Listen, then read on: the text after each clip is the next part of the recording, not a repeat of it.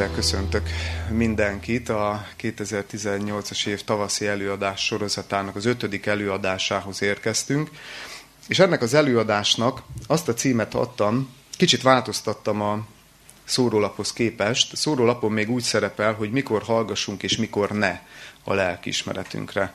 Annyiban változtattam, hogy csak annyit hagytam meg, hogy mikor ne hallgassunk a lelkiismeretünkre. Túlságosan nagy téma lenne, hogyha mind a kettőt megpróbálnánk átbeszélni. Nyilván bele fogunk abba is menni, hogy mikor tiszta és mikor jó a lelkiismeret, de volt azért bennem egy kis provokatív szándék is ezzel a címmel, hogy mikor ne hallgassunk a lelkiismeretünkre, éppen azért, mert tudom, hogy a legtöbbünknek és a legtöbb embernek a fejében az az elképzelés él, hogy a, a lelkiismeret az egy tuti biztos iránytű az életben. Hogy arra mindig lehet hallgatni, legalábbis sok ember gondolkozik így, és ha már csak azt veszem figyelembe, hogy milyen finoman árnyalja egyébként a lelkismeret témáját a Biblia, akkor már abból is arra a következtetésre jutok, hogy hát nem biztos, hogy mindig érdemes figyelni a lelkismeretre, vagy hallgatni rá, mert elromolhat. Négyféle lelkismeretről beszél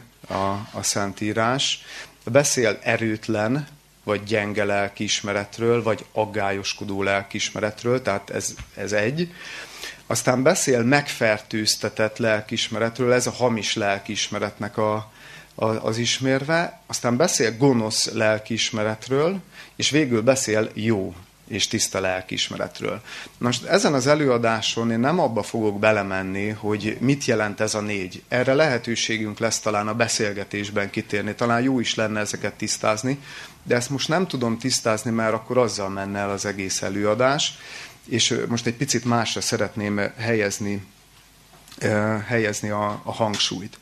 És rögtön azzal kell kezdenünk, hogy egyáltalán megpróbáljuk tisztázni, hogy mi az a lelkiismeret. Mert nem egy könnyen megragadható lelki jelenségről van szó, vagy, vagy valamiféle kritikai funkcióról van szó, ami az emberben működik, vagy, vagy egy műszerről van szó bennünk, de hogy került oda, mi egyáltalán az a lelkiismeret. Ezt kéne mindenek előtt tisztázni, hogy utána megfigyeljük azt, és felállítsuk azt, hogy, hogy aztán ez hogy és miért romlik el, hogyan romolhat el, meg fogjuk nézni ennek a folyamatát is, és a végén pedig eljutunk oda, hogy akkor mikor hallgathatunk rá, és mikor nem érdemes hallgatni a lelki ismeretre. És a meghatározást azt nem kezdhetem mással, mint egy idézettel, amit maga Jézus Krisztus mondott a Máté Evangélium a 7. fejezetének a 12. versében van nekünk lejegyezve a lelki ismeretnek a hatalmas alapelve. Már előre vetítem, hogy meg fogjuk azt is látni, hogy ez az alapelv, ez itt a legtökéletesebb formában én azt gondolom, hogy Jézus fogalmazta meg, de meg fogjuk látni, hogy ez kultúrától, kortól, népcsoporttól függetlenül nagyon sokan megfogalmazták az emberi történelemben. Ez a nagy alapelv, ez a következőképpen hangzik Máté 7.12-ben. Idéztük már ezt a, az igét talán abban az előadásban, ami, a, ami arról szólt, szólt, hogy hogyan lehet jól szeretni. Az is a lelkismeretnek a nagy törvénye egyébként. Így hangzik ez az ige, amit akartok azért, hogy az emberek ti veletek cselekedjenek, mindazt ti is úgy cselekedjétek azokkal, mert ez a törvény és a proféták. Ugye mit fogalmaz még itt Krisztus? Azt fogalmazza meg, hogy másnak csak olyan dolgot tegyél meg, amit magadnak is megtennél. Vagy más, vagy másképp megfogalmazva, ne tegyél mással olyan dolgot, amit nem szívesen tennél meg magaddal. Ugye mi más ez, hogyha nem a lelkiismeretnek a, a hatalmas törvénye. Érdekes az, hogy amikor azt mondja, hogy ez az elv, hogy csak azt tedd a másik emberrel, amit szívesen elviselnél te magad is, akkor erre azt mondja, hogy mert ez a törvény és a proféták. És ez egy nagyon fontos kis kitétel, hogy mire gondolhat itt, itt Jézus Krisztus. Nem csak arra, hogy a lelkismeretnek a nagy alaptörvényét fogalmazta itt meg, hanem összekapcsolta a nagy erkölcsi törvényel magával a tíz parancsolattal. Ami annyit jelent, hogy a lelkismeret törvényére mint, tehát mint hogyha lelki ismeretből fakadhatna egyedül az, hogy valaki igazán erkölcsös életet tud élni, aminek az objektív mérő pontjai ott vannak leírva a tíz parancsolatban. Arra is rámutat ez, és ez nagyon fontos, hogy ezt kitisztázzuk, hogy a tíz parancsolat önmagában, a lelkismeret törvénye nélkül önmagában nem sokat ér. Miért mondom ezt? Miért merem ezt kijelenteni? Azért, mert az Isten szabadnak teremtett bennünket. Ugye erről is beszéltünk már. És hogyha valaki a tíz parancsolatot, az erkölcsi törvényt nem a lelkiismereti meggyőződéséből akarja betartani, akkor az egész nem ér semmit. Mert hogyha kényszerből akarom betartani, ha félelemből akarom betartani, ha nem saját meggyőződésből és nem szabad választásból akarom betartani, akkor az egész nem ér semmit. És azért kapcsolja össze Krisztus a tíz parancsolatot a lelkismeretnek a nagy törvényével, és azért mondhatjuk, hogy a lelkiismeret törvénye a legnagyobb alaptörvény, mert lelkiismerete az mindenkinek van. Vallása, hite, meggyőződése. Ezek nem minden embernek vannak. De figyeljétek meg, hogy lelkiismerete. Lelkiismerete minden embernek van. És ezért fogalmazza így meg, és ezért mondhatjuk, hogy a lelkismeret törvénye egy nagy alaptörvény, mert ha valaki nem is tud a tíz parancsolatról, mert nincsen hite, soha nem olvasta még a Bibliát, meg nem is akar ezzel az egészkel foglalkozni. De ha egy ilyen embernek azt mondod, hogy érvényes az az elv, hogy a másik embernek csak olyat adjál, amit magadnak is kívánsz, akkor erre az eszkimó is, meg az Ausztráliában élő eh, benszülött is azt fogja mondani, hogy igen, ez érvényes hogy igen, ez érvényes, mert, mert mindenkinek van lelkiismerete. Szükséges ennek az elvnek a belátásához, ennek az igazságosságának a belátásához, hogy valakinek Isten hite legyen? Szükséges hozzá? Ugye, hogy nem szükséges hozzá? Szükséges hozzá vallás, hogy valaki vallásos legyen? Nem szükséges hozzá mert ez a lelki ismeretből fakad. De mi, mi, mire világít rá az a tény, hogy bárhol a világon téged letesznek, és felteszed ezt a kérdést, hogy érvényes ez, és igazságos ez, és azt fogja rá mondani, szinte kivétel nélkül mindenki, hogy igen, ez igaz, mi következik ebből? Az következik belőle, hogy az igazságosság, hogy az igazságosság, mint nagy erkölcsi alapelv, az mindannyiunknak, minden embernek a szívébe, szívébe be van kódolva. Mert képzétek el, hogyha nem lenne belekódolva, nem tudnánk rezonálni rá.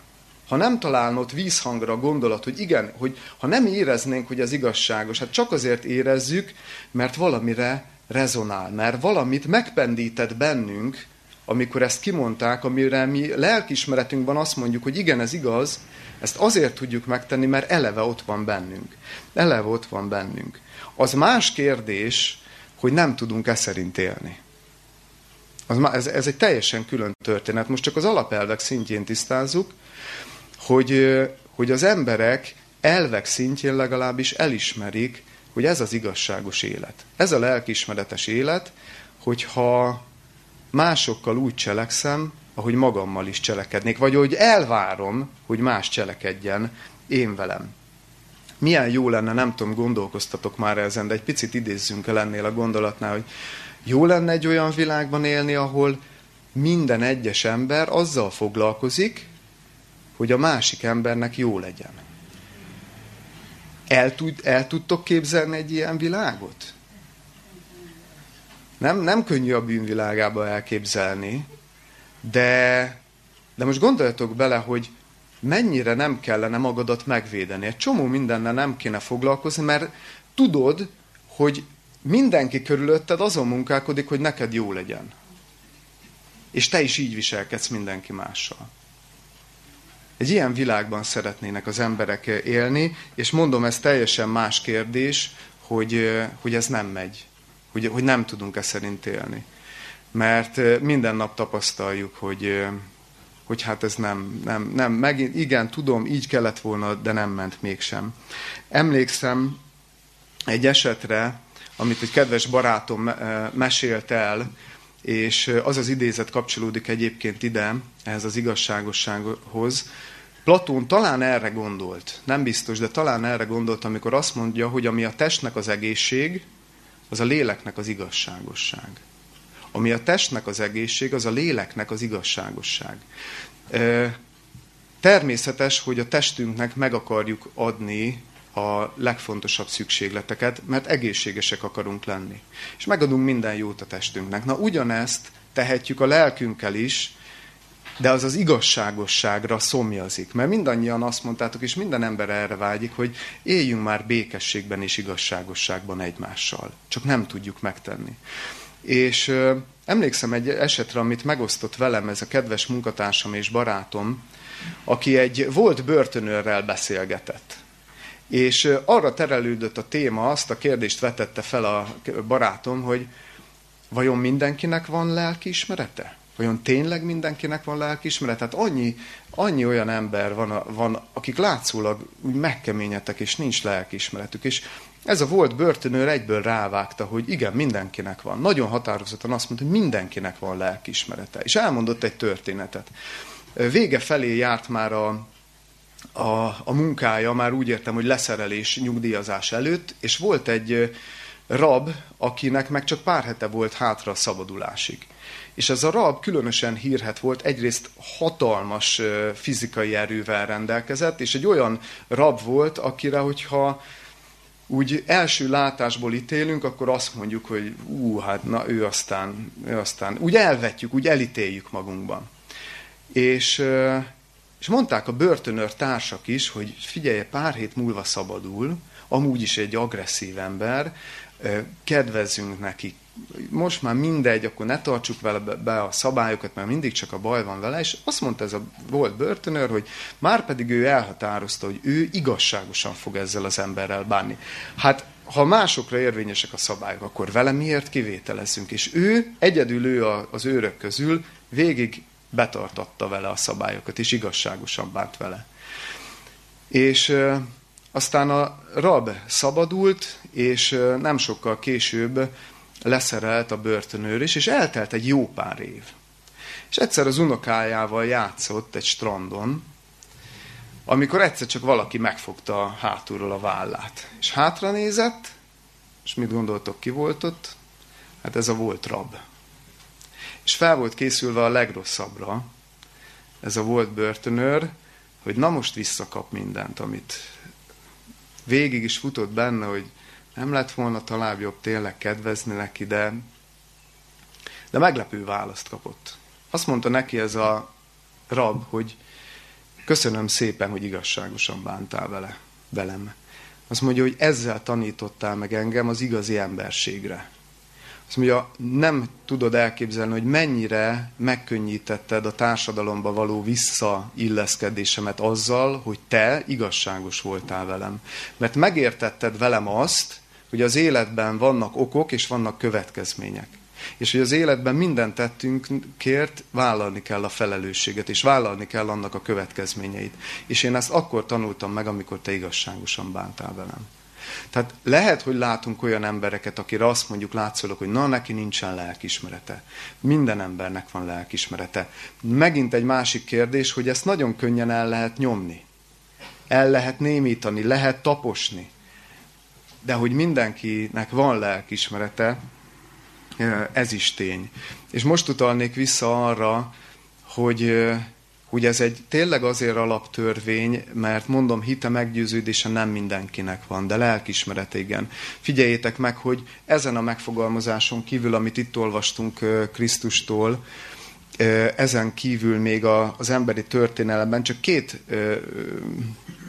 idézetre, vagy két mondásra hadd utaljak. Egy kirgiz, egy kirgiz közmondás, ez is több ezer éves, következőt mondja. Vágd magadba a kést, és ha nem fáj, akkor vágd a másikba is. Nem ugyanazt fogalmazza meg? Nem a lelkiismeretnek a nagy alaptörvényét fogalmazza meg? Vágd magadba először a kést, nézd meg, jó neked? És ha jó, akkor vág majd a másikba is, de nyilván nem lesz jó. Ugyanazt fogalmazza meg. Vagy Konfucius, kínai kultúra, egy egészen más kultúra. Mit mond Konfucius? Ne azon szomorkodj, hogy az emberek nem ismernek téged, hanem azon szomorkodj, hogy te nem ismered az embereket. Ugyanaz, csak kicsit másképpen megfogalmazva. Teljesen ugyanaz a gondolat. Na, az, az emberek mindig panaszkodnak arról, hogy hogy bánnak velünk, meg, meg miért így csinálják, meg nekem nem így lenne jó, az emberek nem is ismernek, nem is tudják, hogy mi a szükségletem. Azt mondja Konfucius is, hogy ne ezen szomorkodjál, hanem próbáld meg te másképp csinálni. Ez is a lelkismeret e, nagy alaptörvényére épít. Szóval az, hogy mindenkinek van lelkismerete, ez tény. De azért akkor is meg kell próbálnunk meghatározni, de hogy honnan van? Honnan van bennünk ez? Mi ez a lelkismeret? Mert még csak úgy kapargatjuk a felszínét, hogy rendben van mindenkinek lelkismeret, eljutottunk idáig, de honnan van ez bennünk, és hogyan működik? Na erre próbáljunk meg válaszolni, és alapvetően ugye két nagy ideológia áll egymással szemben, két nagy világnézet áll egymással szemben. Az egyik azt mondja ugye, hogy az ember az evolúciónak a terméke, a vak véletlen valahogy úgy hozta, hogy, hogy, hogy, hogy lett az ember, és, és a törzsfejlődés folyamán kifejlődtünk. És nézzük meg, hogy ebbe a törvényszerűségbe, vagy ebbe a világnézetbe hogyan illeszkedik bele a lelkiismeret. Én próbáltam beleilleszteni, de nem nagyon sikerült. Nem nagyon sikerült, mert nem látom, hogy az evolúciónak a logikájában miért miért jó a lelkismeret. Hogy a vak véletlenek vezérelte világban miért jó egy olyan műszer az emberbe, ami megmondja, hogy, vagy legalábbis megpróbálja sugallani, hogy mi a jó, meg mi a rossz. Egy, oly, egy olyan világnézetben, ahol tényleg a vak véletlenek vezérelnek mindent. Ott, ott miért van egyáltalán szükség erkölcsre? Mert a lelkismeret az egy erkölcsi kategória. Jó és rossz. Figyeljétek meg, nem mindig akkor szól a lelkismeret? Amikor dönteni kell, ez helyes, ez nem helyes, ez jó, ez rossz.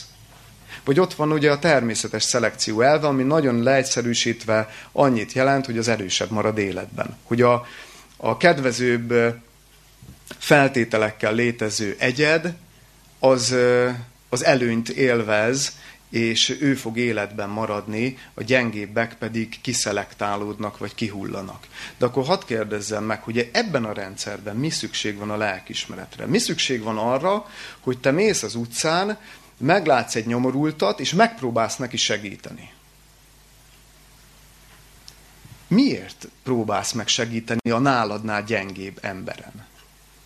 Ez egy evolúciós hátrány. Mert te hátrány szenvedsz abból, hogy a te erőforrásaidat nem arra koncentrálod, hogy minél ö, magasabb pozícióba kerülj, hanem arra fecsérled, idézőjelbe teszem, hogy, hogy a gyengébbiket felemeld. Tehát én azt látom, hogy az evolúcióban nem nagyon lehet beleilleszteni, mert egy önellentmondásba kerül saját magával, a saját maga logikájával. Ugye a másik nagy ideológia, vagy világnézet az az, hogy, hogy a, az embert az Isten teremtette, és ebben a világnézetben pedig elárulja nekünk a Szentírás, hogy a lelkismeret az hogyan és mikor került az emberben. Ez a Mózes első könyve harmadik fejezet 15. verse, ahol először említést tesz a Szentírás a lelkismeretről, jól lehet, az egész Ószövetségben így, mint szó nem hangzik el. Tehát nincs ilyen szó az Ószövetségben, hogy lelkismeret. Az Új Szövetségben is csak Pálapostoltól, leginkább Pálapostól használja ezt a kifejezést, bár már az apostolok cselekedetében, illetve az evangéliumokban is elvétve egy-két helyen szerepel. De azért ettől függetlenül az Ószövetség is bizonyságot tesz arról, hogy az embernek van lelkismerete. A Mózes első könyve harmadik fejezet 15. verse közvetlen a bűneset után járunk, és itt azt mondja az Isten, hogy, hogy ő ellenségeskedés szerez az emberben a rosszal szemben. Ez a lelkismeret. És megint csak arra utalok, figyeljétek meg, mikor szól a lelkismeret. Nem akkor, amikor döntéshelyzetben vagy? Amikor nem tudsz dönteni jó és rossz között. És ezt az ígéretet adta, hogy ő belehelye, belénk helyez valamit, ami egy jelzőrendszerként fog működni. Hogy el tud dönteni, hogy mi a helyes és mi a helytelen. Ellenségeskedés szerzek benned a rosszal szemben. Tehát egyrészt azt látjuk, hogy a lelkiismeret az nem egy ilyen belső terméke az embernek, hanem külső forrásból lett belénk plántálva. Másrészt meg az, hogy a jó és a rossz közötti megkülönböztetésre szolgál. De hadd utaljak még egy-két igére. A példabeszédek könyve 20. fejezet 27. verse adja egy nagyon-nagyon szép meghatározását a lelkiismeretnek. Tehát példabeszédek könyve 20. fejezet 27. vers. Az Úrtól való szövétnek az embernek lelke, aki megvizsgálja a szívnek minden rejtekét. A szövétnek régies kifejezés lámpást jelent. Tehát az Úrtól való lámpás. És megint csak hadd kérdezzem meg, amikor szól a lelkismeretetek, akkor az nem olyan, hogy leleplez benneteket? van valami vágyatok, valami rossz, rosszban sántikálunk, meg akarunk csinálni valami rosszat, és ott van az a fránya lelkismeret, és leleplez minket, és szól, hogy ne tudjuk nyugodtan megcsinálni azt a rosszat. Mert vizsgálja az ember lelke saját magát ezen a lelkismereten, ezen a, ezen a lámpáson keresztül, és ezzel összefüggésben, hogy ezt még jobban értsük kell, még egy szakaszra utalnom, amit szintén Jézus mondott el a Máté evangélium a hatodik fejezetének a 22.-23. versét hadd olvassam fel. Tehát Máté 6, 22-23. Ugyanúgy a lelkismeretről beszél. A test lámpása a szem. Ha azért a te szemed tiszta, a te egész tested világos lesz. Ha pedig a te szemed gonosz, a te egész tested sötét lesz ha azért a benned lévő világosság sötétség, mekkora akkor a sötétség?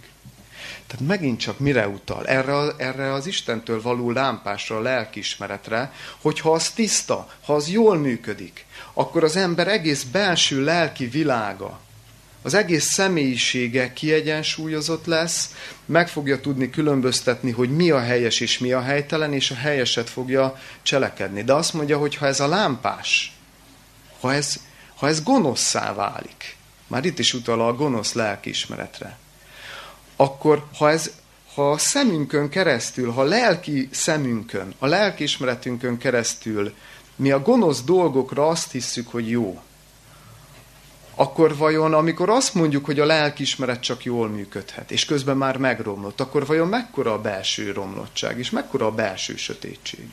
Na erre utal itt. És már itt is egy pici utalást nyerhetünk arra, hogy hát igen, könnyen elromolhat. Könnyen elromolhat a lelkismeret. Egy érzékeny, érzékeny műszerről van szó. Hadd olvassak fel, akkor úgy próbáljuk meg összegezni, hogy mi is az a lelkiismeret, így az eddigiek alapján. Egy rövid idézetet olvasok a Boldogság törvénye című könyvből. A lelkismeret az erkölcsi ítélőképességünk titokzatos és fontos műszere bennünk, amelybe eredendően bele van kódolva Isten örök, egyetemes erkölcsi törvénye. Beleépülhetnek azonban más erkölcsi eszmék és törvények is, és működését befolyásolhatják külső transzcendens erők is. Éppen ezért a lelkiismeret, bár nagy hatalom lehet a jóra, önmagában egyáltalán nem biztos iránytű a jó és rossz közötti különbségtételre. Tehát nagy hatalom lehet a jóra, mert néha olyan pontosan tud szólni, és olyan pontosan tud rávilágítani dolgokra az életünkbe, aminek örülhetünk. De önmagában nem biztos, hogy jól működik. Valami kell még, ezt akarom kitisztázni ebben az előadásban. De azért egy picit álljunk meg annál, hogy, hogy mi ez, hogy önmagában nem biztos iránytű, és nem biztos, hogy mindig jól működik. Szerintem mindannyian, hogyha most megkérdeznélek benneteket, hogy mondjatok egy olyan példát az életetekből, amikor rosszul működött a lelkismeretetek. Szerintem nem sok gondolkodási idő kellene Egyikünknek se ahhoz, hogy tudjon mondani olyan helyzetet. Hadd mondjak én egy, egy ilyen élethelyzetet, mert nagyon élénken él a fejemben. Lassan ez 10-11 éve történt, az Újszegedi hídon ballaktam át egy kellemes ilyen tavaszi estén, és hát szokás szerint ugye elég sok kábítószer volt a fejemben, és úgy szerettem úgy ilyenkor úgy nézni az árnyakat, úgy, úgy ellenni ebbe az állapotba. És világosan emlékszem, ahogy ballagtam át a hídon, jött egy gondolat, ami a következő volt, addig, amíg én uralkodom a drog fölött, addig minden rendben van. És ahogy ez a gondolat úgy megerősödött bennem, egy még nagyobb békességérzés töltött el. Hát ezután az eset után körülbelül másfél-két év múlva kaptam egy időgösszomlást, mert hát ilyen irányba vitt ez a, az az egész. És ha bár szólt előtte a lelkismeretem, hányszor szólt előtte a lelkismeretem, hogy nem jó ez, ne csináld ezt. A, a józan élet, a felelősségteljes élet, az őszinte élet az egy sokkal vállalhatóbb és emberhez méltóbb alternatíva. Ezt nagyon sokszor megkaptam a lelkismeretemtől, de mégsem volt erőm, hogy kivitelezzem. Mert jó esett drogozni is. És addig-addig győzködtem magamat, míg nem kidobta az agyam ezt a gondolatot, hogy jó, oké, de, de ha én uralom, akkor minden rendben van. És amikor a lelkismeretem zöld utat adott ennek, a meggyőződésnek, akkor az egy békességérzéssel jár. Tehát meg tudtam magamat győzni arról, hogy ami rossz, az valójában jó. Mert ugye sokáig nem tudja az ember ezt a feszültséget elviselni, hogy nincsenek összhangban a cselekedetek és, a, és az elvek. De mondom, tehát tudom, hogy mindannyian tudnánk ilyen példát hozni. Hogy, hogy innen is látszik, hogy elromolhat, könnyen elromolhat a lelkismeret. Nem mindig biztos iránytű. Nekem innentől kezdve a lelkismeretem azt mondta, hogy amíg én uralom, addig ez jó. És tudjátok, hogy mi a csavar a történetben? Hogy amikor ezt mondtam, akkor már rég nem én uraltam. Akkor már réges-régen a szerek uraltak engem, már rég nem én uraltam a szereket, már rég nem én szabtam meg azt, hogy akkor mikor és mennyit, hanem a szerek és a vágyak uralkodtak felettem.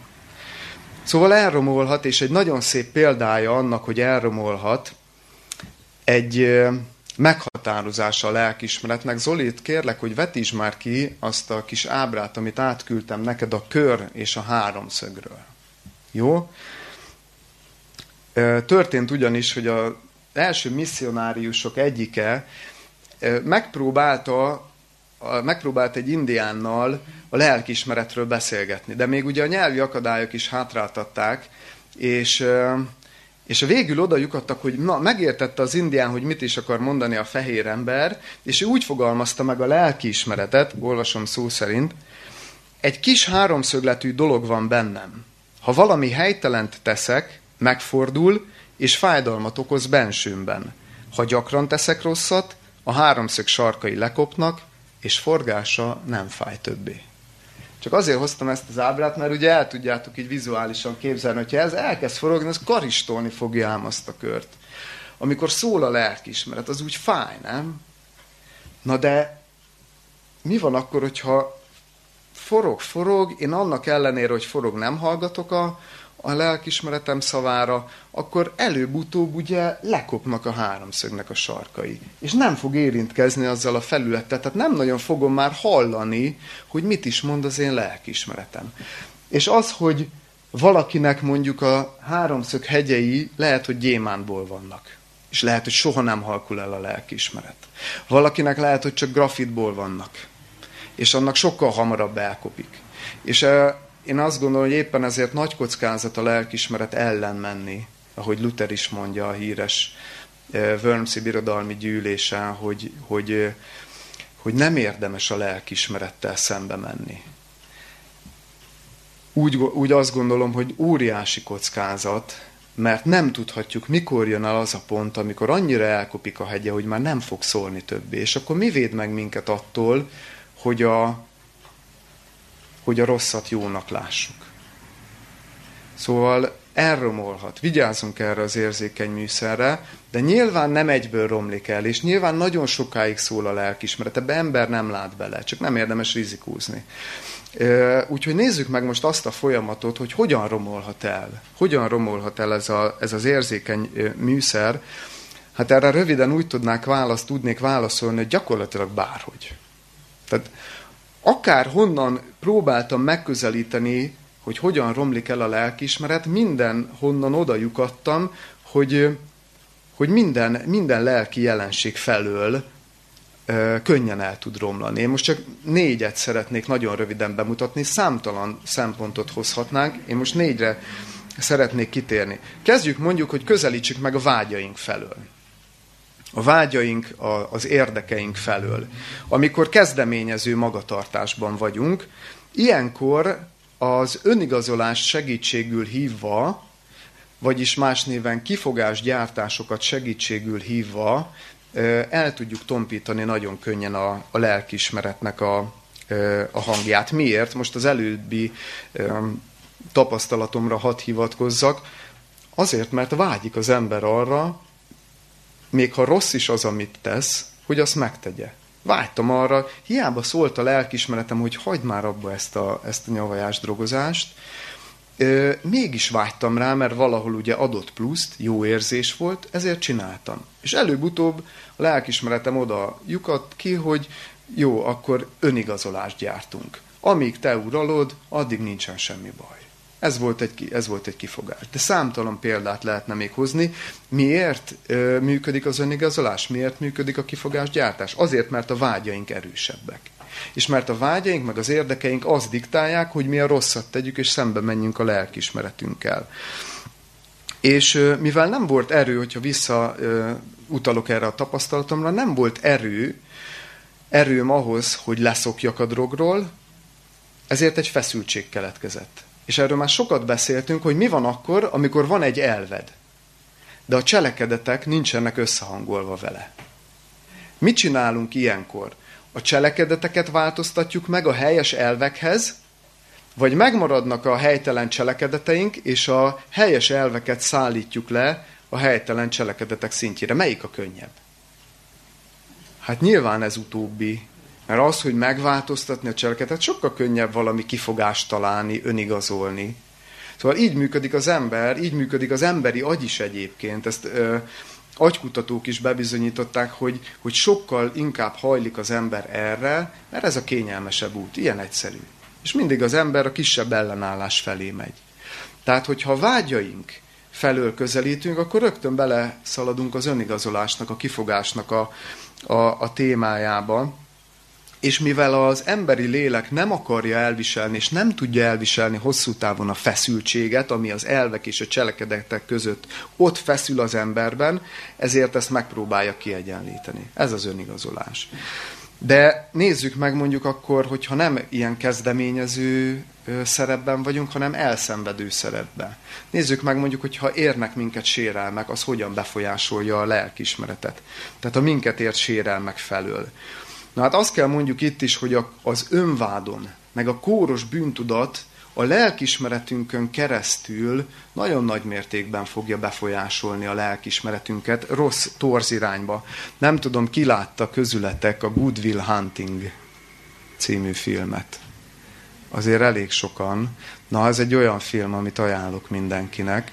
Van benne egy olyan jelenet, nem akarom lelőni a, a, a, a filmet, de egy jelenetére hadd utaljak úgy, hogy érthető lesz a film ismerete nélkül is, amikor a pszichológus oda megy, egy, oda megy a főhőshöz, Matt Damon játsz egyébként a, az egyik főszerepet, és ez a fiatal ember nagyon ö, nehéz körülmények között nevelkedett, egy alkoholista édesapa nevelte, aki agyba főve verte, Na most ilyen körülmények között felnövekedvén, hát nem egy egészséges lelkiállapotú ember lett az illetőből, noha egyébként meg zseni, tehát hogy hihetetlen szellemi képességei voltak.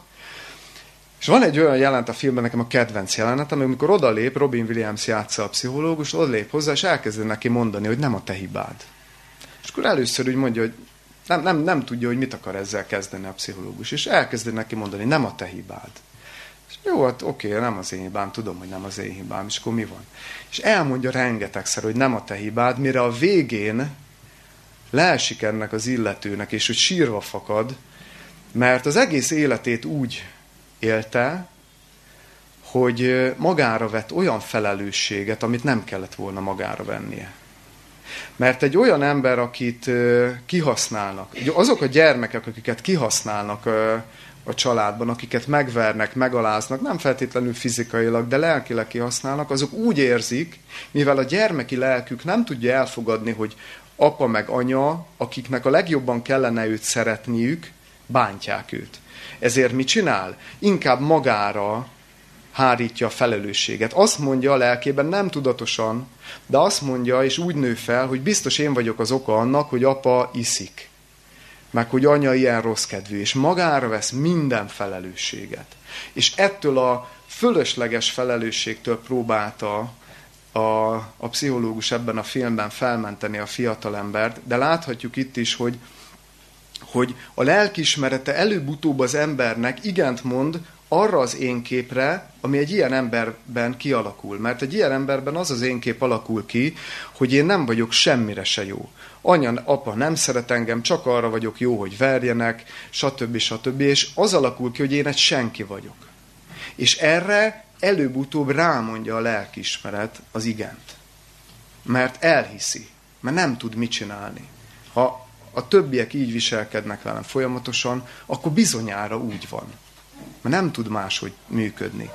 Tehát itt is érezzük, hogy a lelkiismeret rámondott valami rossz dologra, zöld utat adott neki, és később, és itt jön a harmadik pont, hogy ez a meggyökerező és betokosodó torz önbecsülés és énkép, ez még tovább rombolja aztán a lelkismeretet. Megint csak hadd had hozzak gyakorlati példát.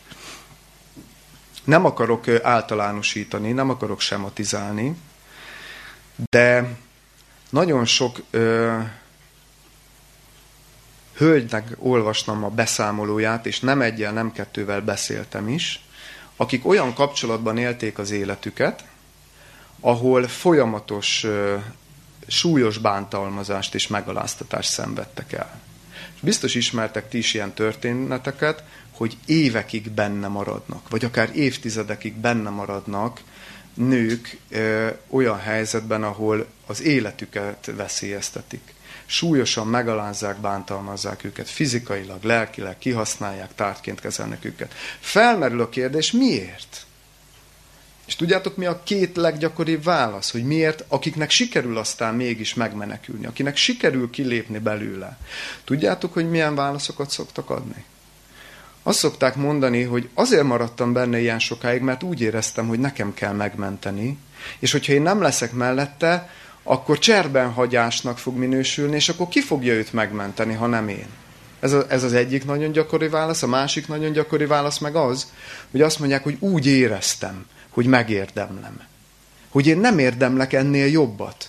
Hogy nem lehet nekem ennél jobb. Nekem ez jutott, én ennyi vagyok, én ennyit érek, és és, és ezért nem lépek ki. És mire eljutnak oda, hogy ez a torz énkép, ez, az ő, ez a torz önbecsülés valahogy leépüljön, és kilépjenek ebből az egészből, utána értik meg, hogy milyen hamisan szólt a lelkismeretük. Mert költői a kérdés, hogy vajon jó dolgot sugott a lelkismeretük? Amikor azt sugta nekik, hogy maradjatok, még tartsatok ki? Nem jól sugott. Nem jól sugott. Egy embernek sincs joga ahhoz, hogy a másikat megalázza, kihasználja, tártként kezelje, verje, az életét elvegye. Semkinek. És hogyha ez veszélyben van, akkor onnan nyugodt, tiszta lelkismerettel ki lehet lépni. Szóval minden eset nagyon egyedi, de nagyon sokan erről a tapasztalatról számolnak be. Aztán megközelíthetjük még a negyedik szempont felől a kényszerek felől. Rengeteg féle kényszer létezik, én csak egyet emelnék ki a megfelelési kényszert a megfelelési kényszer, amivel a legtöbben küzdünk, hogy embereknek próbálunk megfelelni. Emberek véleményétől tesszük függővé azt, hogy kik vagyunk mi, meg milyen értékesek vagyunk. Hát ez sem, ez sem segíti a helyes lelkismeret kialakulását, ez is rendkívüli módon torzítja. Megint csak egy személyes tapasztalatra hadd utaljak. Bekerültem egy vallási közösségbe, És azt láttam ebbe a vallási közösségbe, hogy elkezdtem megtanulni ebbe a közösségbe az egészséges életmódnak a, az alapelveit, amik egyébként nagyon-nagyon tetszettek. De nem azért kezdtem el követni, mert annyira egyetértettem volna vele, mert én még nagyon vágytam arra, hogy úgy egyek, ahogy előttettem, úgy táplálkozzak, úgy éljek, ahogy előtt éltem, de már láttam, hogy azért ez nem feltétlenül jó, és hogy valahogy máshogy kéne csinálni. De nem azért kezdtem el máshogy csinálni, mert annyira meggyőződtem róla, hanem azért, mert azt hittem, hogy itt mindenki nagyon egészséges, és én akkor lehetek a közösségnek a része, hogyha én is elkezdem ezt csinálni. És ennek az lett az eredménye, hogy ilyen nagyon éles váltással abba hagytam egyik napról a másikra mindent, a húst, a, a, az üdítőket, mindent, az, az olajos ételeket, és mivel nem volt ismeretem, hogy hogy is kéne akkor finom, ízletes ételeket csinálni, hát így leginkább szendvicsen éltem, amit viszonylag gyorsan meguntam, és az lett az eredménye, és szerintem hiánybetegségek is kezdtek fellépni, mert nem táplálkoztam valami túl ö, változatosan, hogy egy három hétig ezt így bírtam, és utána visszaestem, vagy három-négy hétig, vagy talán hónapokig is, semmi más nem ettem, csak lángost, meg hamburgert, mert annyira vágytam azokra a régi ízekre, hogy, hogy szóval, hogy és nem a közösséget hibáztatom, félreértés ne essék hanem bennem volt az a megfelelési kényszer. Én hittem azt, hogy itt így kell csinálni, és majd akkor ö, tekintenek engem jónak és a közösség teljes jogú tagjának, hogyha illeszkedek a szabályokhoz. De én még nem voltam rá készen. Szóval, hogy a megfelelési kényszer is, és bármilyen kényszer is torzítja a lelkismeretet. És ez, a, ez az egyik legsúlyosabb, amikor az egyik ember lelkismeret a másiknak rendelődik alá. Ez az, amit nem szabad megtűrni, mert egy ember lelkismerete az a sajátja, és a fölött egyedül egy valakinek van ö, hatalma, az Istennek, de még ő sem alkalmaz erőszakot. Egy másik ember lelkismerete, vagy egy másik ember nem irányíthatja semmelyik embernek a lelkismeretét. Ezt majd egy picit később még ö, ö, ki szeretném jobban fejteni. De hogy látjátok, hogy számtalan módon elromolhat a lelkismeret, és ez tény, ezt ki kell mondanunk, hogy ez tény. Tehát két nagy kérdés vetődik most fel. Az egyik nagy kérdés, hogyha ez elromlik, de mégis közben azért nagy hatalom lehet a jóra, akkor hogyan válhat ez újra jóvá? Hogyan válhat stabilá? Hogyan lehet olyan lelkismeretre szert tenni, ami nem befolyásolható, ami nem más emberekhez van kötve, amit nem befolyásol egy torz énkép, hanem, hanem stabil és kiegyensúlyozott. Ez, az, ez a legfontosabb kérdés, és hogyha erre választ találunk, akkor választ adunk egyben arra a második nagy kérdésre is, mivel ez egy folyamat, mire kialakul, azt érezzük, hogy hogyan tudom én megkülönböztetni ebben a folyamatban, amíg gyógyul a lelkismeretem, hogy mi a jó lelkismeret és mi a rossz. Szerintem ez közös emberi tapasztalat, amikor jön egy sugallat a kis ördögtől is, meg az angyaltól is képletesen szólva. És nem tudjátok eldönteni, mert mind a kettő olyan jónak tűnik, de most melyik lehet az igazi? Melyik lehet a jó? Biztos, hogy számtalanszor kerültetek már ti is ilyen. Vagy most, most csak saját magammal beszélgetek, vagy ez egy tényleg egy igazi megérzés volt, vagy ez most tényleg az Istentől jött, vagy ez most az ördögtől. Szóval ebbe bele lehet őrülni, és hogy hogyan tudom én ezeket a hangokat a fejemben megkülönböztetni. Ez a második nagy kérdés, de hogyha az elsőre választ találunk, egyben válaszolunk a másodikra is. Tehát hogyan válhat stabilá? Két nagy alapvetésből kell kiindulnunk. És ezt nagyon-nagyon le kell rögzítenünk, mert ezen, ennek alapján fogjuk megérteni az egész kérdést. Az egyik, amit meg kell értenünk, hogy az lelkismeretünk önmagában nem stabil. Tehát önmagában nem egy stabil képződmény. A másik, hogy külső forrásból került az emberbe. Tehát ha ezt a két dolgot nagyon megjegyezzük, akkor akkor meg fogjuk érteni az egészet. De hogy még jobban megértsük, hadd hozzak egy szemléltetést. Képzeljétek el egy négylábú széket, ami mondjuk egy tökéletes négylábú széket, leteszed, az ott van, az nem mozdul, ráülsz, stabil vagy. De képzeld el, hogy az egyik lába egy picit ö, rövidebb, mint a másik három, meg, meg, meg is van recsenve. Hát nem igazán fogsz ráülni arra a székre, vagy úgy fogsz ráülni, hogy közben tartod, hogy ki ne törjön, vagy megpróbálod úgy beigazítani, vagy aláraksz egy téglát, vagy valahogy megpróbálod az egészet stabilizálni, de hosszú távon ugye ez sem működik. Na most az én kérdésem az, hogy hogyan fogod ezt a négylábú széket, aminek az egyik lába rossz, stabilizálni? Ez most kérdés. Hogyan fogod ezt stabilá tenni? Nem egy bonyolult dolog, bátran. Igen? Ez is, ez is egy megoldás, ez is egy megoldás, de, de, de, de ahhoz, hogy, ahhoz, hogy jó, mondjuk tegyük fel, hogy, hogy ennek a, ezek a lábak, ezek ilyen titánium, titánium talpakon állnak, tehát nem tudsz ott, nem tudsz ott vagdosni. Nem tudsz ott vagdosni. A teljes hibás lábat kicseréled. A teljes hibás lábat kicseréled.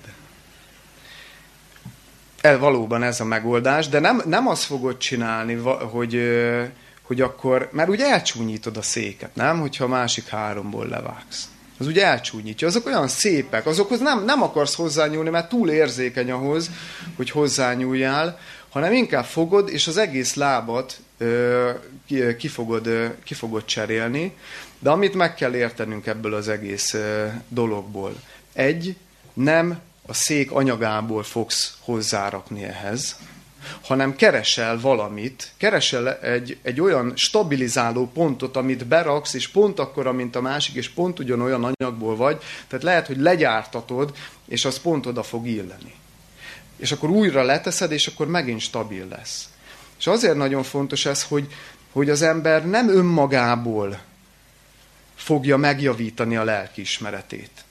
Nem önmagában fog találni egy stabil pontot, ahhoz, hogy kiegyensúlyozódjon a lelkismerete, és ezáltal az egész személyisége, hanem kell egy külső viszonyítási pont, amihez mérve talál, amihez mérve jól fog működni a lelkiismeretem. Valami olyat kell keresni, ami nem bennünk van. És ugye azt mondtuk az elején, hogy a lelkiismeret az mindig az, ez egy erkölcsi kategória, egy erkölcsi műszer, egy erkölcsi iránytű bennünk, és valahogyan mindig az igazságossággal van összefüggésben. Mert amikor kimondtuk a nagy alapelvet, a nagy törvényt, láttuk, Jézus azt mondta, hogy amit akartok azért, hogy az emberek veletek cselekedjenek, ti is aképpen cselekedjetek ővelük. Vagy láttuk azt, hogy vágd először magadba a kést, és ha nem fáj, akkor vágd a másik emberbe. Tehát ezek mind-mind arról szólnak, hogy cselekedjünk igazságosan a másik emberrel. Tehát a léleknek és a lelkiismeretnek elsősorban igazságosságra van szüksége, tökéletes igazságosságra. Tehát kell keresnünk egy olyan viszonyítási pontot, egy olyan stabilizáló lábat, ami maga a tökéletes igazságosság. És hogyha ezt megtaláljuk, akkor hozzá tudom mérni a lelkismeretemet, mert az nem működik, hogy a saját igazságomhoz mérem hozzá. Azt megbeszéltük, nem, hogy mindenki elismeri, hogy igazak ezek, igaz a lelkismeret nagy arab törvénye, de nem tudunk úgy élni. Tehát nincs erőnk hozzá, nem tudunk úgy élni. Tehát meg kell keresnünk, hogy mi lehet az a, az a viszonyítási pont, az a tökéletes igazságosság, amihez én mindig bizonyosan hozzá tudom mérni, hogy jól működik a lelkismeretem. És euh, én azt találtam, hogy amit mondjuk ugye Jézus Krisztus mond a János 17-ben, hogy a te igéd igazság. És én ezt a tökéletes igazságosságot és igazságot a Bibliában találtam meg. De és itt, és itt szeretnék egy nagy, kér, nagy felkiáltójelet tenni, de ez az én lelkiismereti meggyőződésem. És hogyha valaki megkérdezné, hogy de nem akarnám-e elérni azt, egy kicsi manipulációval, látod, hogy senkit nem érdekel a Biblia. Hogyha lenne a kezedben hatalom, egy kicsi erőszakot, egy kicsi manipulációt használhatná, akkor nem vetnéd be, hogy, hogy, hogy az emberek fogadják ezt el? És én azt mondom erre, hogy soha nem vetnék be legkevesebb erőszakot sem, Mert ha én egy picit is használok az erőszakból, a kényszerből, azzal a másik embernek a szabadságát sértem meg, a másik embernek a méltóságába gázolok bele. Amit, amit meg soha nem tennék meg. Tehát ez egy dolog, hogy ez az én lelkismerete meggyőződésem, az, egy, az is egy dolog, hogy a legfőbb vágyam, hogy, hogy mindenki találja meg, hogy, hogy az Isten szavában igazság van. De ezt soha nem kényszeríteném rá senkire, mert azzal semmit nem érnék el. Ezt tisztáztuk az elején, hogyha valaki nem saját meggyőződésből látja be a tíz parancsolatnak, vagy az Isten erkölcsi törvényének az érvényét, akkor az nem ér semmit. Ha valaki ezt félelemből, ha valaki ezt kényszerből követi, az, az nem ér, annak nincs erkölcsi értéke mert megsértjük a másik embernek a, a méltóságát. És, és figyeljétek meg, hogy, hogy az egész emberi történelem mégis arról tanúskodik, hogy az, hogy, hogy az emberek lelkiismerete feletti uralomért megy a harc. Az emberek lelkiismerete feletti uralomért megy a, a harc. Miért? Mert képzeljétek el, hogy ha megszerzed, egy, megszerzed a, a, a másik lelkismerete felett az uralmat, akkor irányítani tudod a másik embert. Ilyen, ilyen egyszerű az egész történet. Ha félelemből engedelmeskedik neked, akkor irányítani tudod a másikat. Ha kényszerből engedelmeskedik, ha kényszerből teszi azt, amit megtesz neked, akkor irányítod. De ezzel letapostad a szabadságát. Letapostad azt, ami méltóvá teszi az embert a szabadságát. És ennek vannak nagyon nyilvánvaló formái a történelemben. Ott vannak a diktatúrák. Figyeljétek meg, a diktatúrák erről szólnak, hogy a félelem, vezér, félelem vezérelte tömeget irányítani tudják. Ö, azt mondta Göring, ugye a náci Németországnak a propaganda minisztere, vagy egyik magas rangú embere, hogy nagyon könnyű az embereket a diktátorok uralma alá behajtani, csak hitesd el velük, hogy, hogy egy ellenséges támadás alatt vannak, hogy féljenek, vádold meg a pacifistákat azzal, hogy ők nem hazafiak, és már is készen van, hogy az emberek közölni fognak a diktátorok uralma alá. Van egy komoly áthallása az aktuál politikára nézve, de ez csak egy ilyen zárójeles megjegyzés volt. Szóval, szóval ez a nyilvánvaló formája a lelkismeret feletti uralomnak. De, de vannak nagyon kifinomult formája. A mai világban, amikor elvileg szabadság van, azt hiszük, hogy hát hogy küzdem most, mi, ki akarja felettem megszerezni az én lelkismeretem felett az uralmat? Reklámok. Reklámok. Kifinomult módon. Mit sugallanak a reklámok? Ha nincs meg a legújabb iPhone-od, és hogyha nincs meg a legújabb, meg legszebb ez, meg ott másiknak több van, akkor te senki vagy, és csináld. És már is megvan a lelkismeret felett az uralom, és te szépen fizeted a kest. Vagy már nem is a kest, mert már a hitelekbe mész bele, csak azért, hogy lenyűgöz olyan embereket, akiket egyébként nem is kedvelsz. Ugye volt erről is szó. Szóval ez egy kifenomult formája, de a lelkismeretért megy a harc. És aztán van a legaljasabb formája, és erről hadd ejtsek egy kis szót. A legaljasabb formája, amikor valaki a lelkismeretünk felett akar uralkodni, az, a, az amikor valaki a vallását vagy a hitét akarja ráerőltetni a másikra.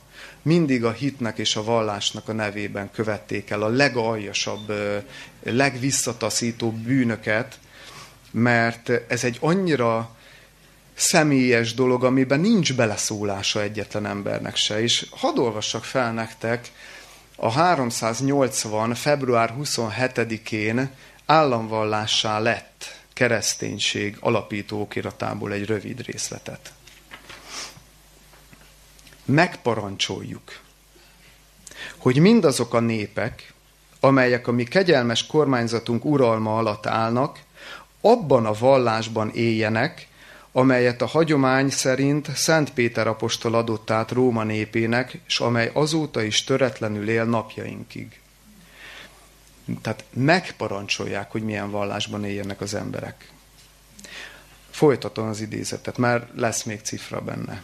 Az a hitvallás ez, amelyet Damasusz pápa és Péter, Alexandria püspöke, az apostoli szentségű férfiú is helyesnek tart. Tehát mindenkinek hinnie kell az apostoli hitvallás és az evangéliumi tanítás értelmében az atyának, fiúnak és szentléleknek egységesen isteni voltát, egyenrangú méltóságát és szent hármasságát. Meghagyjuk, hogy akik ezt a hitvallást követik, a katolikus keresztények nevet viselhessék. A katolikus csak annyit jelent, hogy egyetemes. A többiek azonban, és figyeljetek, most jön a lényeg, a többiek azonban, akiket eszteleneknek és őrülteknek ítélünk, az eretnek hitvallásuknak megfelelő gyalázatos nevet viseljék, gyülekezeteik nem nevezhetik magukat ekléziáknak, és egyelőre az isteni bosszúnak adjuk át őket, de majd, amidőn isteni sugallatból erre utasítást kapunk, magunk is gondoskodunk megbüntetésükről. Nem tudom, hogy mennyire figyeltetek erre, íme a dicsőséges keresztény egyház megszületése. Amikor államvallás lett. Tehát amikor a vallás, vagy más néven az egyház és az állam összefonódik, ha valaki mond nekem egy olyan történelmi pillanatot, ahol ebből jó sült ki, akkor én visszaadok minden diplomámat és, mi, min, és mindent. De nincs olyan a világ történelemben, ahol az állam és az egyház összefonódásából valami jó kisült volna. Mert ez 380-ban keletkezett ez az alapító okirat, ami megparancsolja a római birodalom lakóinak, hogy, hogy keresztények legyenek. Érzitek, hogy, hogy ezen felháborodni lehet csak? Hát hogy lehet megparancsolni valakinek, hogy miben higgyen? Hát ez mindenkinek a személyes lelkismereti meggyőződése. Ez nem szól másról, mint a lelkismeret feletti hatalomnak a megszerzéséről. Ez erről szól.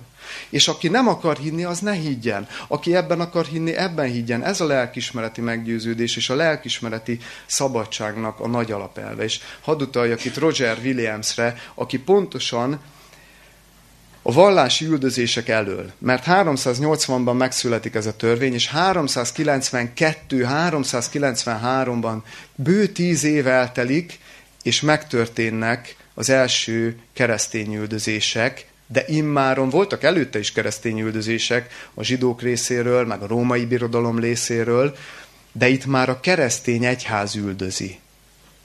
A más hiten lévő keresztényeket. Üldözött egyházból, üldözött egyházból, pár évtized leforgása alatt üldözővé vált az egyház, és több mint ezer éven keresztül üldözte az embereket, és küldte mágiára csak azért, mert nem abban hitt, amit ő megparancsolt. Szóval, hogy érzitek, hogy ez Krisztus vallásától milyen távol áll.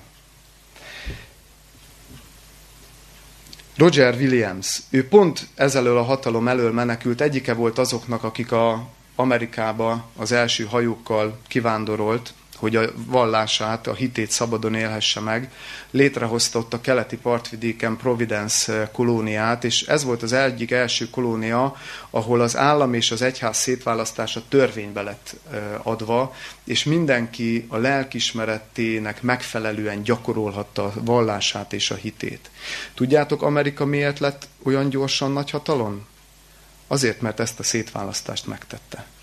Az emberek csodálva nézik, hogy Amerika semmiből 200 év alatt hogy lett a világ vezető hatalma. Azért, mert betartotta ezt az alapelvet. Most már ott is kezd visszarendeződni a dolog. Látjuk ezeket a folyamatokat, de ez biztosította Amerikának azt az óriási fejlődést, ami rövid időn belül szuperhatalommá tette őt. Nyilván ennek nagyon komoly összefüggései vannak, ebben most nem megyünk bele, de visszatérnék arra, hogy rendben találunk egy viszonyítási pontot, egy stabil lábat, egy stabil pontot, amihez igazodva nekem jól működhet a lelkismeretem, stabilá és megingathatatlanná válik, de akkor is meg kell vizsgálnunk, hogy ha én mondjuk elfogadom a Bibliát, mint, mint, igazság, mint az igazságosságnak az alapelvét, akkor hogyan fog azért nekem ehhez kötődni a lelkismeretem? Érezzük, hogy ez nem csak úgy van, hogy egyszer csak megtörténik, hogy hoppá, akkor én most már hiszek a Bibliában, ez egyáltalán nem így van. Hogyan fogja éppen a lelkismeretem a Bibliára, és mondjuk nem a Koránra, vagy valamilyen más szentiratra azt mondani, hogy, hogy, hogy na, ez az igaz, és én ebben találtam meg a, azt a pontot, amihez én igazítani akarom a lelkismeretemet. Hadd olvassak fel egy rövid igét a példabeszédek könyve 19.2-ből, ezt közben látom, hogy ide is ki van nekem írva, tehát példabeszédek könyve 19.2. azt mondja, hogy a lélek sem jó tudomány nélkül. A lélek sem, a lelki ismeret sem jó tudomány nélkül, és aki csak a lábával siet, hibázik. Aki csak a lábával siet, hibázik. Mit jelent ez az egész? Azt jelenti, hogy a, a Biblia és az Isten nem arra hívja az embert, hogy vakon higgyen, hanem arra, hogy értelmileg járjon utána a dolognak. Győződjön meg róla érvek alapján, és döntsön, hogy mi az igaz. Mert vannak olyan objektív mérföldkövek, ami alapján igenis el lehet dönteni valamiről, hogy igaz vagy nem igaz. És erre hívja az ember, hogy ha meggyőződtél, ha értelmileg meggyőződtél róla, akkor utána szabad utat engedhet a lelkismeret is. És akkor az értelem és a lelkiismeret kettőse az egy érett, kiegyensúlyozott személyiséget és gondolkodást fog eredményezni. Nem, és mit jelent az, hogy aki csak a lábával siet, hibázik? Hogy aki csak arra vár, hogy valami érzelgős vallásosságra vár, hogy az érzelmei ki legyenek elégítve, de nem akarja meg, megvizsgálni a dolgokat a maga valóságában, nem akar gondolkozni azon, hogy miért, csak úgy vár arra, hogy ilyen, hogy jól érezze magát, az, az nagyon könnyen fog hibázni. Mert nincs mögötte értelmi meggyőződés. És az érzelmek meg tudjuk, milyen könnyen visznek félre bennünket. Tehát az első hogy a lélek, lélek sem jó tudomány nélkül, az első, amire biztat minket az Isten, hogy értelmileg járjunk utána a dolgoknak, értelmileg győződjünk meg róla, és hogyha igaznak találunk valamit, arra már rámondhatja a lelkismeretünk is az igent. És akkor jól fog, akkor erősen fog működni. És tudjátok, hogy miért ez a sorrend? Pont azért, mert, mert hogyha nincs egy biztos ponthoz rögzítve a lelkismeret, akkor az érzelmek miatt az, az, az jobbra-balra fog dőlöngélni a meggyőződés, az értelmi utánajárás, az egy sokkal biztosabb pont tud lenni. Ha azt mondom, a ráció, hogy ha azt mondom, hogy 5 5 az mindig 25 lesz. Akárhogy próbálja megmagyarázni nekünk valaki, 5 5 az 25 lesz. Hogyha én utána jártam valaminek, hogy ez így igaz és így helyes, akkor abban nekem megingathatatlan lesz a meggyőződésem. De ha csak az érzelmeimre hallgatok, hát egyszer jól esik ez, másszor nem esik jól az sokkal bizonytalanabb. Kell és szükséges, de jó, ha van előtte értelmi meggyőződés. Próbáljuk meg tehát összegezni, és végére is értünk a, az előadásnak. Tehát hallgathatunk nyugodtan a lelkiismeretünkre, ha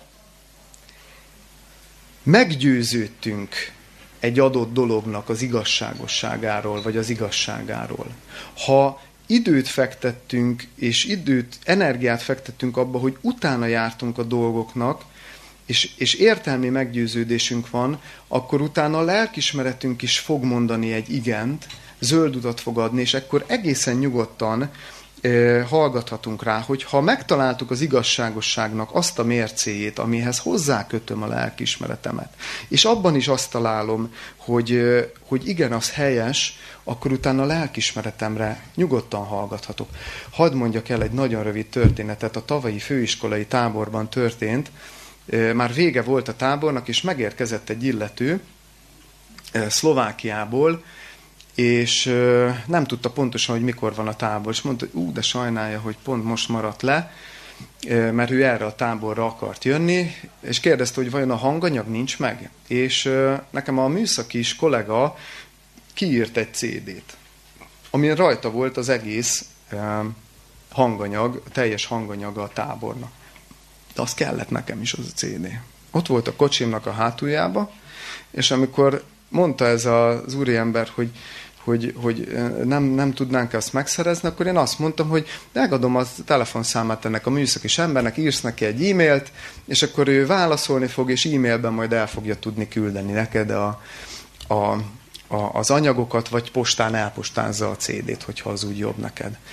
De úgy éreztem a lelkismeretembe, hogy hát oda kéne adni, hát én találkozok azzal a kollégával nap mint nap. Hazamegyek, és akkor majd, majd megoldom én, de nem akartam odaadni, mert, mert nem akartam, mert macerás volt, mert ne kérje itt, különben is késett, és hogyha én nagyon sokáig győzködtem volna magamat, akkor meg tudtam volna győzni magamat arról, hogy az így helyes, hát járjon utána. És addig-addig mocorgott bennem a lelkismeret, míg nem oda mentem a kölcsönhöz, kivettem belőle, és valami olyan szöveggel átadtam, hogy ú, épp találtam egyet. Amikor persze pontosan tudtam, hogy nálam van.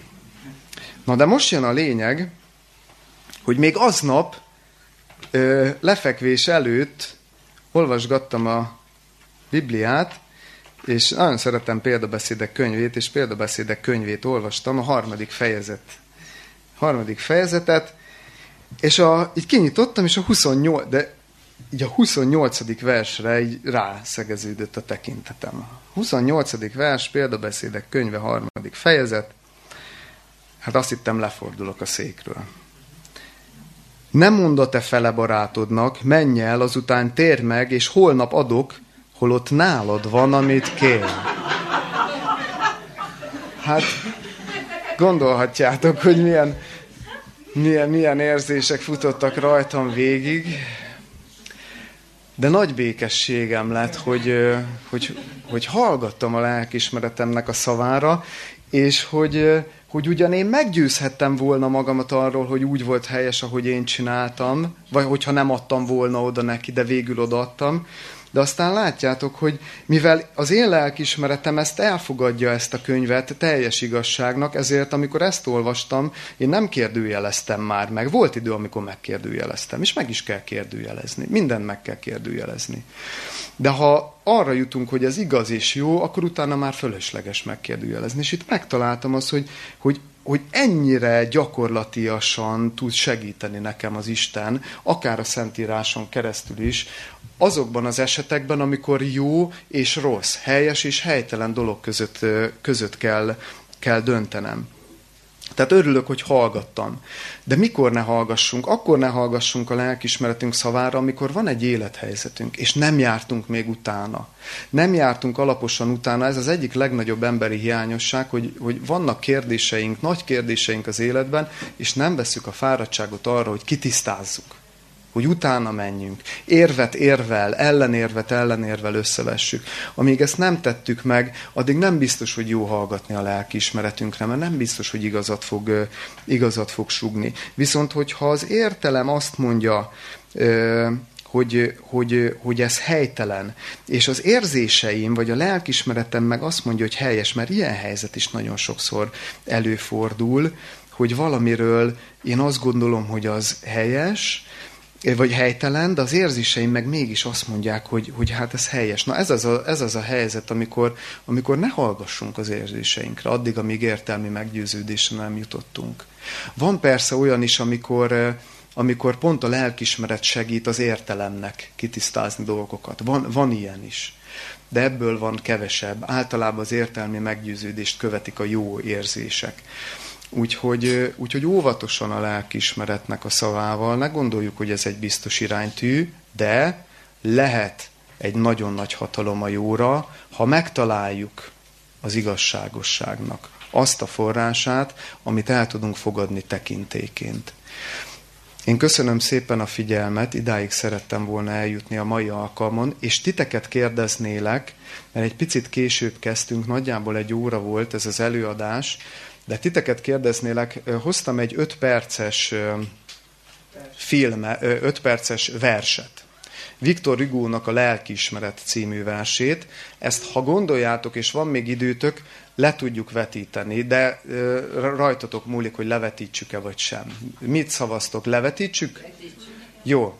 Ez egy hatalmas vers a lelkiismeretről, Egyébként nagyon érdekes, a, az egész világirodalomban számtalan olyan alkotást olvashatunk, ami a lelkismeret témáját járja körül. Öt percet még szálljunk rá, mert meg, megéri.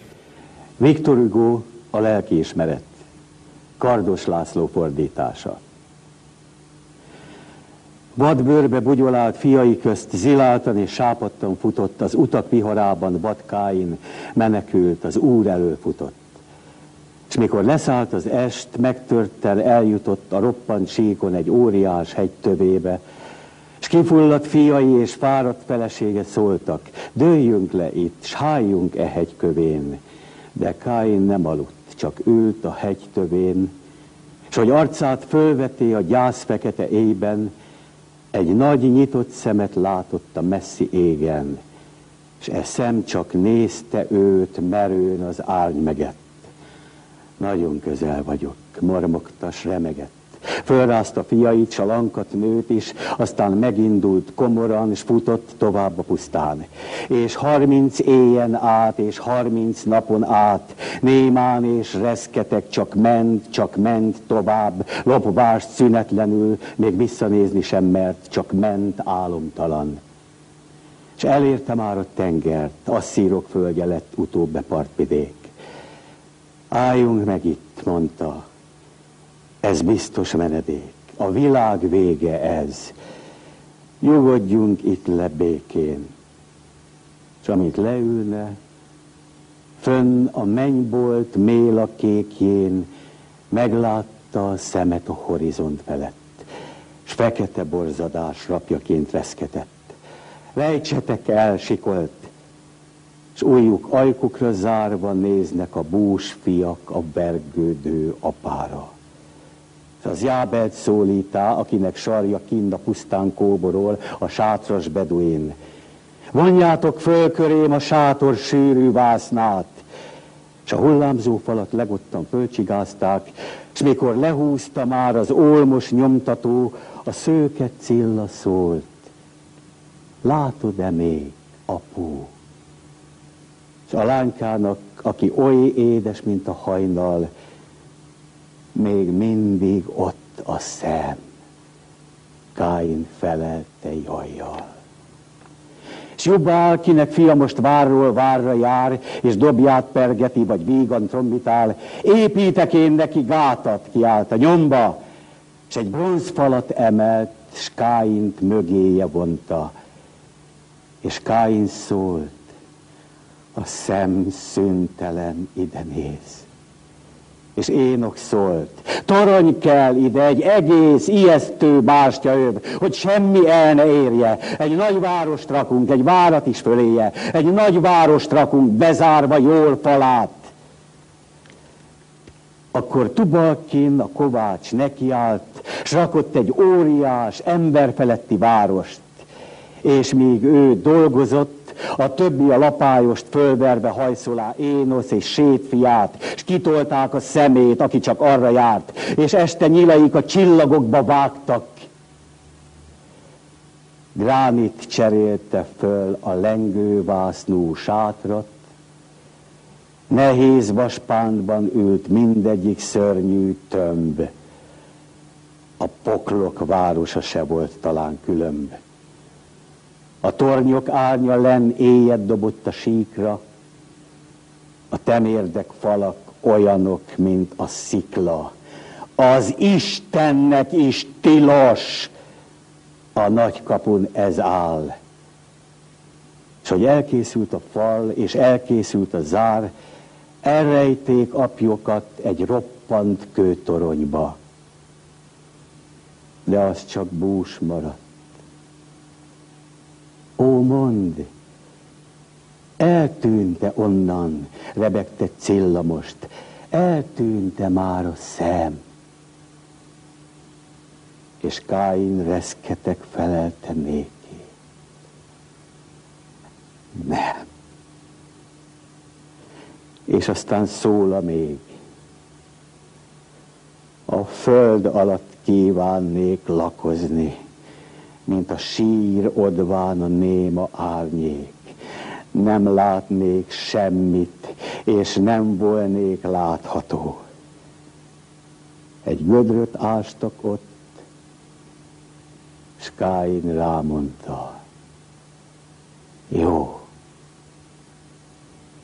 Aztán a fekete üreg gyomrába szállván, ott gubbasztott a sír magányos vad homályán. A zárók felül keresztbe dőlt a bolton,